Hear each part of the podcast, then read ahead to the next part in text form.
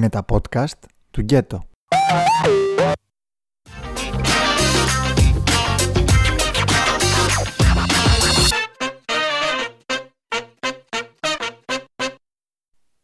Γεια σας. Χρόνια πολλά σε όλο τον κόσμο. Εύχομαι μια καλή και ήρεμη και απλή πρωτοχρονιά να περάσετε και να υποδεχθούμε το 2021 όπως μας αξίζει και όπως αξίζει και σε εκείνο. Το θέμα του σημερινού pod είναι δεν θέλω να περάσω το ρεβιγιόν της πρωτοχρονιάς στο σπίτι των πεθερικών μου. Πώς θα τη γλιτώσω ανέμακτα; Αρχικά, αν πραγματικά είναι αντικειμενικά άνθρωποι οι οποίοι είναι παράδειγμα ανάξιοι για να σας χαρούν εκείνη τη μέρα ή αν δεν προσφέρουν τίποτα ας πούμε στα παιδιά σας, στον άντρα σας, στη μεταξύ σας σχέση, στο γάμο σας, μην πάτε. Αν όμως πραγματικά έχουν έστω έτσι μια κάποια προσφορά έστω στη δική του ζωή, αλλά και στο γάμο σας, τα τεινά είναι πάρα πολλά και τα θέματα που γεννιόνται μέσα από αυτόν τον προβληματισμό. Καταρχήν πρέπει να διαλέξουμε τελικά σε αυτή τη φάση αν τα Χριστούγεννα είναι αυτή η μαγεία και αυτό το θαύμα που περιμένουμε όλοι και ονειρευόμαστε ή όχι. Δηλαδή, δεν γίνεται να μιλάμε στα παιδιά μας για τον Άγιο Βασίλη και για το θαύμα του, το, αυτών των Άγιων ημερών τέλος πάντων και για την οικογενειακή αυτή θαλπορή και να, του, να, τους να προσπαθούμε να τους τη διδάξουμε και ταυτόχρονα να αποτραβιόμαστε από αυτούς που είναι οικογένεια για τον μπαμπά τους. Δηλαδή η οικογένεια, όποιοι υπάρχουν και είναι γύρω μας οικογένεια, θα πρέπει να συμπεριλαμβάνονται σε αυτό το οικογενειακό τραπέζι και να εκπαιδευτούν λίγο και τα παιδιά. Καλά, μιλάμε, καταλαβαίνω ότι γλυκοθά είναι αυτό, βέβαια, έτσι να το σημειώσω και αυτό. Αλλά να εκπαιδευτούν τα παιδιά στην, σε αυτή την, τη διπλωματία και την αποδοχή των χαρακτήρων, των πολλών διαφορετικών χαρακτήρων που θα κάτσουν σε αυτό το τραπέζι. Γιατί φανταστείτε ότι αυτό που δεν αρέσει στα πεθερικά σας, που δεν σας αρέσει στα πεθερικά σας, το έχει σίγουρα ο άντρας σας και αν το έχει δουλέψει ή δεν το, το έχει εξαφανίσει ή δεν το έχει πάρει, ας πούμε, δεν το έχει κληρονομήσει ή του το έχετε ευνοχήσει, θα το έχουν σίγουρα κάποια από τα παιδιά. Κάποιο χαρακτήρα. Τι το παίρνουμε το επίθετο, νομίζετε, έτσι τυχαία; Τα παιδιά μας, δηλαδή, τι το παίρνουν το επίθετο του άντρα μας; Γιατί το, τα χαρακτηρίζει λίγο αυτό το επίθετο. Δηλαδή, χαρακτηρίζει, πώς λέμε, ας πούμε, παράδειγμα, λέμε οι δουγαλίδες είναι, ας πούμε, οικονόμοι. Είναι άνθρωποι προκομμένοι. Αλλά για παράδειγμα, ξεροκέφαλοι ή ας πούμε είναι πασοκτζίδες. Το σόι δηλαδή, το σόι πάντα είναι κάτι όλοι, όλο το σόι συνήθως. Ή καμιά φορά λέμε το αντίθετο. Λέμε είδες αυτός ρε παιδί μου είναι ας πούμε από τους ντέμιδες, συγγνώμη ντέμι, αλλά ξεχωρίζει από τα ξαδέρφια και από τα αδέρφια του. Δηλαδή άλλο παιδί από αυτή την οικογένεια. Γιατί το λέμε αυτό, Γιατί συνήθως η οικογένεια χαρακτηρίζεται από ένα μειονέκτημα το οποίο συνήθως είναι μειονέκτημα για την κοινωνία. Αυτό δηλαδή το λέμε η απ' έξω συνήθως. Δεν το λέμε, όμω και σαν ύφε το λέμε αυτό. Δηλαδή και η νύφη μπορεί να πει ότι εγώ πήρα το καλύτερο από τα αδέρφια. Τα αδέρφια του άντρα μου είναι πα, πα, πα, πα, πα. ή οι γονείς του άντρα μου. Ο άντρας μου ξεχωρίζει. Όσο επιτοπλίστων αυτό η αλήθεια είναι, η δική μου εμπειρία λέει, ότι είναι ιδέα μας. Όλοι οι ίδιοι είναι. Τα παιδιά που βγαίνουν από ένα σπίτι, όσο επιτοπλίστων κουβαλάνε μία φιλοσοφία ή που αγωνίζονται να την αλλάξουν. Τέλος πάντων, ας μην βγω από το θέμα, γιατί μπορεί να. Δεν ξέρω τώρα αυτό, δεν το έχω, δεν το έχω και με σφραγίδα γκαραντί. Α επιστρέψω στο θέμα του ρεβεγιόν. Λοιπόν, στο ρεβεγιόν, που θα κάτσετε όλοι γύρω από το τραπέζι και θα αγκαλιαστείτε και θα φιληθείτε, είναι τεράστιο σχολείο για τα παιδιά σας. Τεράστιο σχολείο. Και για τον άντρα σας, μη σας πω τεράστιο σχολείο. Δηλαδή, θα το βρείτε σίγουρα μπροστά σας το να έχετε την ανάγκη να αποδεχτεί κάποιος από το σπίτι σας, μια φίλη σας που δεν τους αρέσει. Ένα συνάδελφο που αρέσει σε εσάς και δεν αρέσει σε εκείνους. Μία συνήθεια, δηλαδή η αποδοχή, είναι από τα μεγαλύτερα μαθήματα που μπορούμε να προσφέρουμε και στα πεθερικά μας και στους γονείς μας, μη σας πω. Δηλαδή ακόμα και οι γονείς μας πολλές φορές δεν θέλανε μια φίλη, δεν θέλανε μια συνήθειά μας ας πούμε κάτι στο τραπέζι το χριστουγεννιάτικο και το πρωτοχρονιάτικο πραγματικά είναι η μεγαλύτερη προπόνηση για όλους. Θυμηθείτε και το δικό σας εαυτό στα παιδικά σας χρόνια πόσα μηνύματα πέρασαν τις ημέρες αυτές των Χριστουγέννων. Εδώ σκεφτείτε ας πούμε ότι πόσες φορές λέμε να χωρίσω και λες άντε να περάσουν οι γιορτές και να χωρίσω μετά ρε παιδί μου. Δηλαδή να έχει το τραπέζι την αρμονία που του αξίζει. Γιατί το τραπέζι είναι αρμονία. Το τραπέζι των γιορτών. Επίσης, ας πούμε, ο Άγιος Βασίλης και όλος αυτός ο μύθος γύρω από τον Άγιο Βασίλη που είναι ένα ψέμα και μία προσποίηση. Που ναι, μεν ωραίο το μήνυμα για τα θαύματα και για τα δώρα και για την καλή συμπεριφορά, για το πόσο καλό παιδί πρέπει να είσαι στο Άγιος Βασίλης να σε τιμήσει με την επίσκεψή του και πάει λέγοντας. Αντίστοιχα, επειδή είναι τεράστιο το ξενέρωμα που μπορεί να φάει ένα παιδί. Δηλαδή, εγώ είχα φάει τεράστιο ξενέρωμα με το ότι δεν υπήρχε Άγιος Βασίλης. Ένιωθα ότι ήταν πάρα πολύ προσβλητικό αυτό που γελάγανε όλοι τόσα χρόνια εις βάρος μου και στείνανε μια ιστορία που εγώ βασανιζόμουν να μείνω ξύπνια για να τον δω και το μύθος αυτός και τελικά να νιώθω ότι βασανίζομαι και δεν, δεν χαλάρωνα ας πούμε και έχτιζα κάτι που ήταν ψέματα. Δηλαδή μου ήταν, τι να σας πω πόσο τρόλ το είδα και πόσο απογοητευτικό. Απογοητεύτηκα, πληγώθηκα και, και ξενέρωσα, ξενέρωσα. Δηλαδή ξενέρωσα. Αυτό το ίδιο φανταστείτε το σε, στα παιδιά πόσο πληγωτικό και ξενερωτικό είναι και συγκρίνετε το με, το με την προσποίηση στα πεθερικά. Τι είπα τώρα, ακούστε το να το ξαναπώ αναλυτικά. Λοιπόν, αφού τα δίνετε όλα που τα δίνετε στην προσποίηση και στο να πιστέψουν τα παιδιά σας στη μαγεία, δώστε τα όλα και στην στη μαγεία του Άγιου Βασίλη, δώστε τα όλα και στην προσποίηση του ευτυχισμένη οικογένεια. Δηλαδή, μπείτε σαν να τη λατρεύετε την πεθεριά σας, σαν να το λατρεύετε τον πεθερό σας.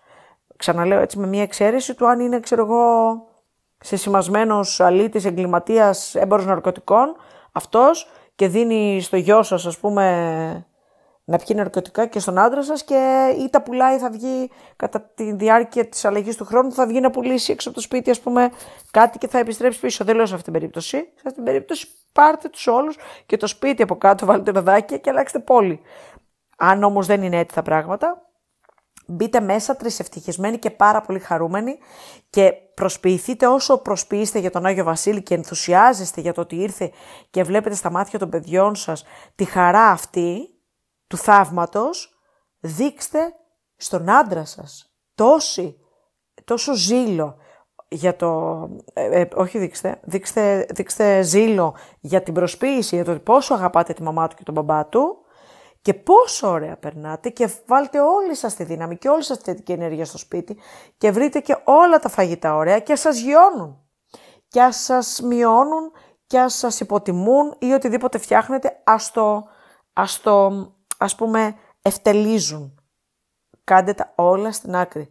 Έτσι κι αλλιώς, και, δηλαδή συγκρίνεται ποτέ το, η πρόθεση που έχει, μάλλον με ποια, σε ποια θέση είσαι εσύ μέσα στο σπίτι απέναντι στα παιδερικά και σε ποια θέση είναι εκείνη. Εκείνοι είναι μεγαλύτεροι, έχουν μεγαλύτερες ανασφάλειες, έχουν, όχι μεγαλύτερες ανασφάλειες, νιώθουν ότι έχουν καταφέρει περισσότερα. Και, ποιος, και ποιο παιδί δεν έχει ακούσει, ας πούμε, από το γονιό του την τέλεια φράση του «Καλά εγώ στην ηλικία σου έπιανα την πέτρα και την έστειβα» ή «Εγώ στην ηλικία σου είχα κάνει, αν εσύ ας πούμε έχεις τρέξει σε ένα μικρό σπριντάκι των 600 μέτρων, εγώ στην ηλικία σου έτρεχα μαραθώνιο τρεις φορές το χρόνο. Πάντα οι γονείς είναι υπερβολικοί στα κατορθώματά τους και θέλουν να δείχνουν κάτι πολύ ανώτερο από αυτά που έχουμε καταφέρει εμείς ως τώρα, γιατί στα μάτια τους δυστυχώς τα γεγονότα που έχουμε δημιουργήσει εμείς στη ζωή μας, αυτά που έχουμε καταφέρει, αυτά που έχουμε ζήσει, συνήθως δεν, δεν αρκούν. Δεν είναι μέσα στα, στα story της ζωής, τα, τα αναπόφευκτα. Φανταστείτε η πεθερά σας, που είστε γυναίκα και το γιο της, και προσέξτε ότι υπάρχει ένα παιχνίδι εδώ όταν είναι μόνη της αυτή με το γιο της, τα βλέπει όλα του χειρότερα, τα χειρότερα και μισά, ας πούμε, στη χειρότερη περίπτωση, σε μια κλασική Ελληνίδα μάνα. Τα βλέπει μισά και μέτρια και σιγά και τι κατάφερες. Και αυτή που βρήκες και εσάς επίσης. Μπροστά σας ανυψώνει του γιου τα κατορθώματα για να νιώθετε τα δικά σας λιγότερα. Στις φίλες της ανυψώνει όλων σας τα κατορθώματα για να νιώθουν εκείνες των γαμπρών και των νυφών τους και των γιών και των κορών τους τα κατορθώματα λιγότερα. Αυτή είναι η αλυσίδα της ζωής. Ό,τι και να κάνετε, Έτσι θα το βλέπουν. Υπάρχουν οι πολύ δουλεμένες που προσπαθούν να δείξουν ότι ενθουσιάζονται και ότι θαυμάζουν αυτά που κάνατε. Συνήθως δεν το εννοούν. Αλλά και αυτές πιστεύουν στα θαύματα και προσποιούνται ότι είναι κατενθουσιασμένες και τελείως εμ, καλυμμένες από τις προσδοκίες προς τα παιδιά και τις νύφες τους και τους γαμπρούς τους, ώστε να παραδειγματίζουν όλους τους υπόλοιπους, δεν ξέρω γιατί, γιατί προσελκύουν το θαύμα. Η αλήθεια είναι ότι προσελκύει το θαύμα όταν πιστεύεις αυτό.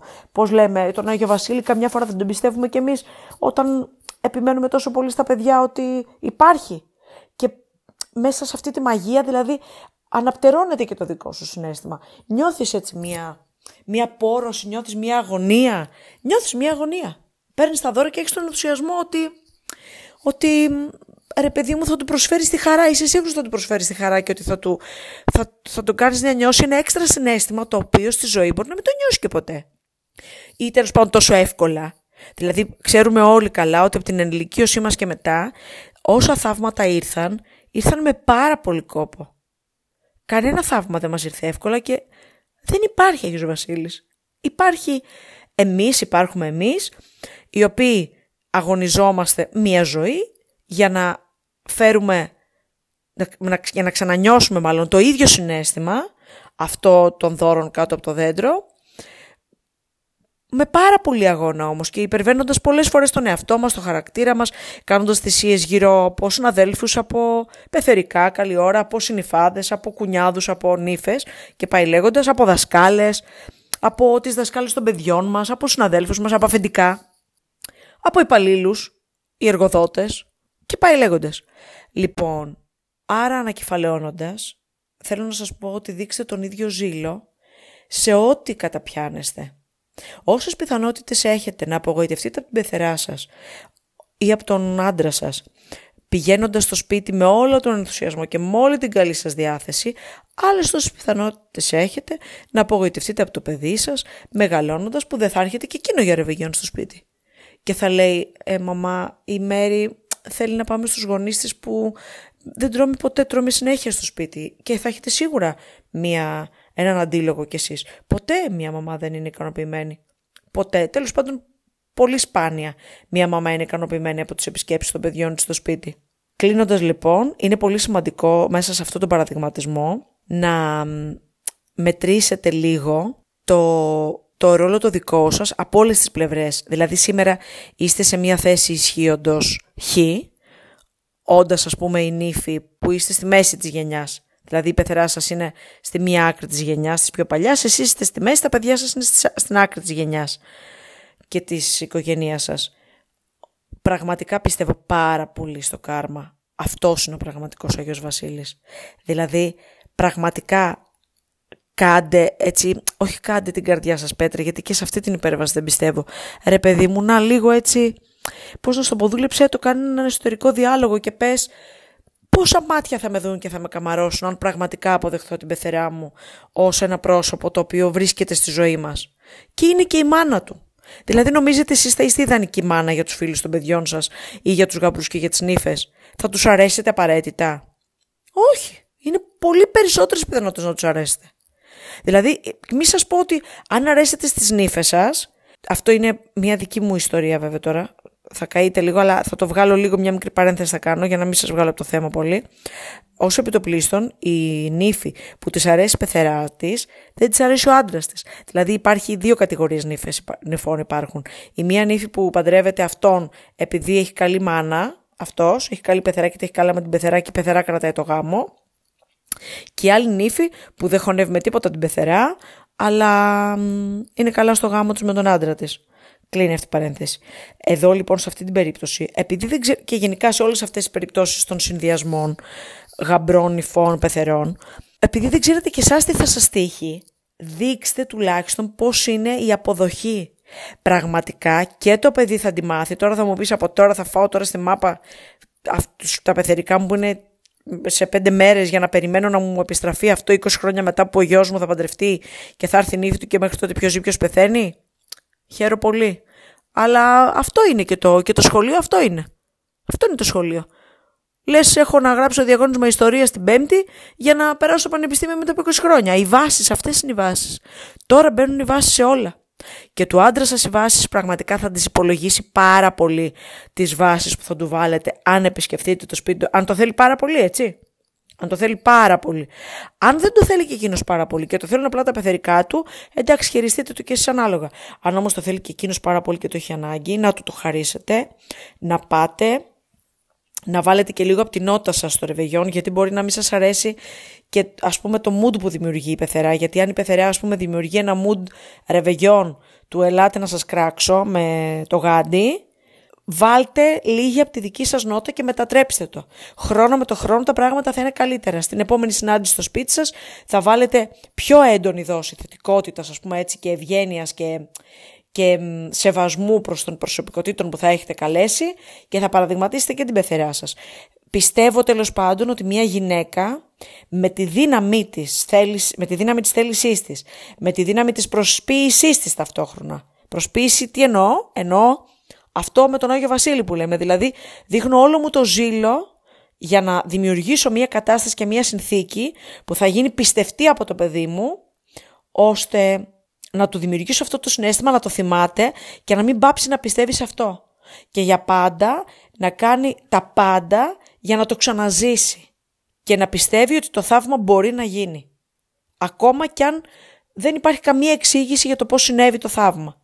Αυτό λοιπόν δείξτε σε όλους ότι είστε εσείς το θαύμα. Πιστεύω πάρα πολύ λοιπόν στη γυναικεία θέληση και στη γυναικεία προσποίηση στο, στο χτίσιμο ενός γεγονότος, στο ζήλο, στο ζήλο που δείχνει για να, για να προσποιηθεί, ενώ ότι μπορεί να μην είναι του εαυτού του. Εσείς είστε που είμαστε, ίσα, που είμαστε τα πιο μελαγχολικά όντα. Άμα το αφήσετε ελεύθερο το συνέστημα και τις ορμόνες σας, χαθήκαμε. Προσποιηθείτε πιέζοντας τη χαρά. Πιέζοντάς τη χαρά, αν θέλετε να μιλάμε και του χρόνου για πνεύμα Χριστουγέννων, για πνεύμα ομόνιας, για πνεύμα οικογενειακό που ποστάρετε και που συζητάμε στις παρέες, στις γυναικείες, στο κομμωτήριο, στο σούπερ μάρκετ και οπουδήποτε βρίσκομαι, αν θέλετε να μιλάμε για αυτό το οικογενειακό πνεύμα, εμείς είμαστε το πιο το πιο, το πιο λαμπρό αστέρι σε αυτό το πνεύμα. Αν εμείς δεν το φέρουμε στο σπίτι, δεν μπορεί κανένας άλλος να το φέρει. Αν η πεθερά σας το σβήνει, θυμηθείτε της, ε, θυμίστε της μέχρι το τέλος της βραδιάς, πως εσείς με κάθε τρόπο θα το κρατάτε ζωντανό στο σπίτι σας. Και στο σπίτι, σπίτι σας εννοώ ακόμα και την οικογένειά σας που δεν έχετε μεταφέρει στο σπίτι το δικό της. Έτσι, αυτό είναι το σπίτι σας. Θα της το θυμίζετε. Θα της το θυμίζετε με κάθε τρόπο. Ξέρετε εσείς πώς να το θυμίζετε. Σας εμπιστεύομαι. Πιστεύω πως θα περάσετε τέλεια. Θέλω πάρα πολύ ανυπομονώ να μάθω για τα κατορθώματά σας και για τον δικό σας Άγιο Βασίλη και για το δικό σας θαύμα αυτής της πρωτοχρονιάς. Να περάσετε τέλεια. Φιλάκια πολλά.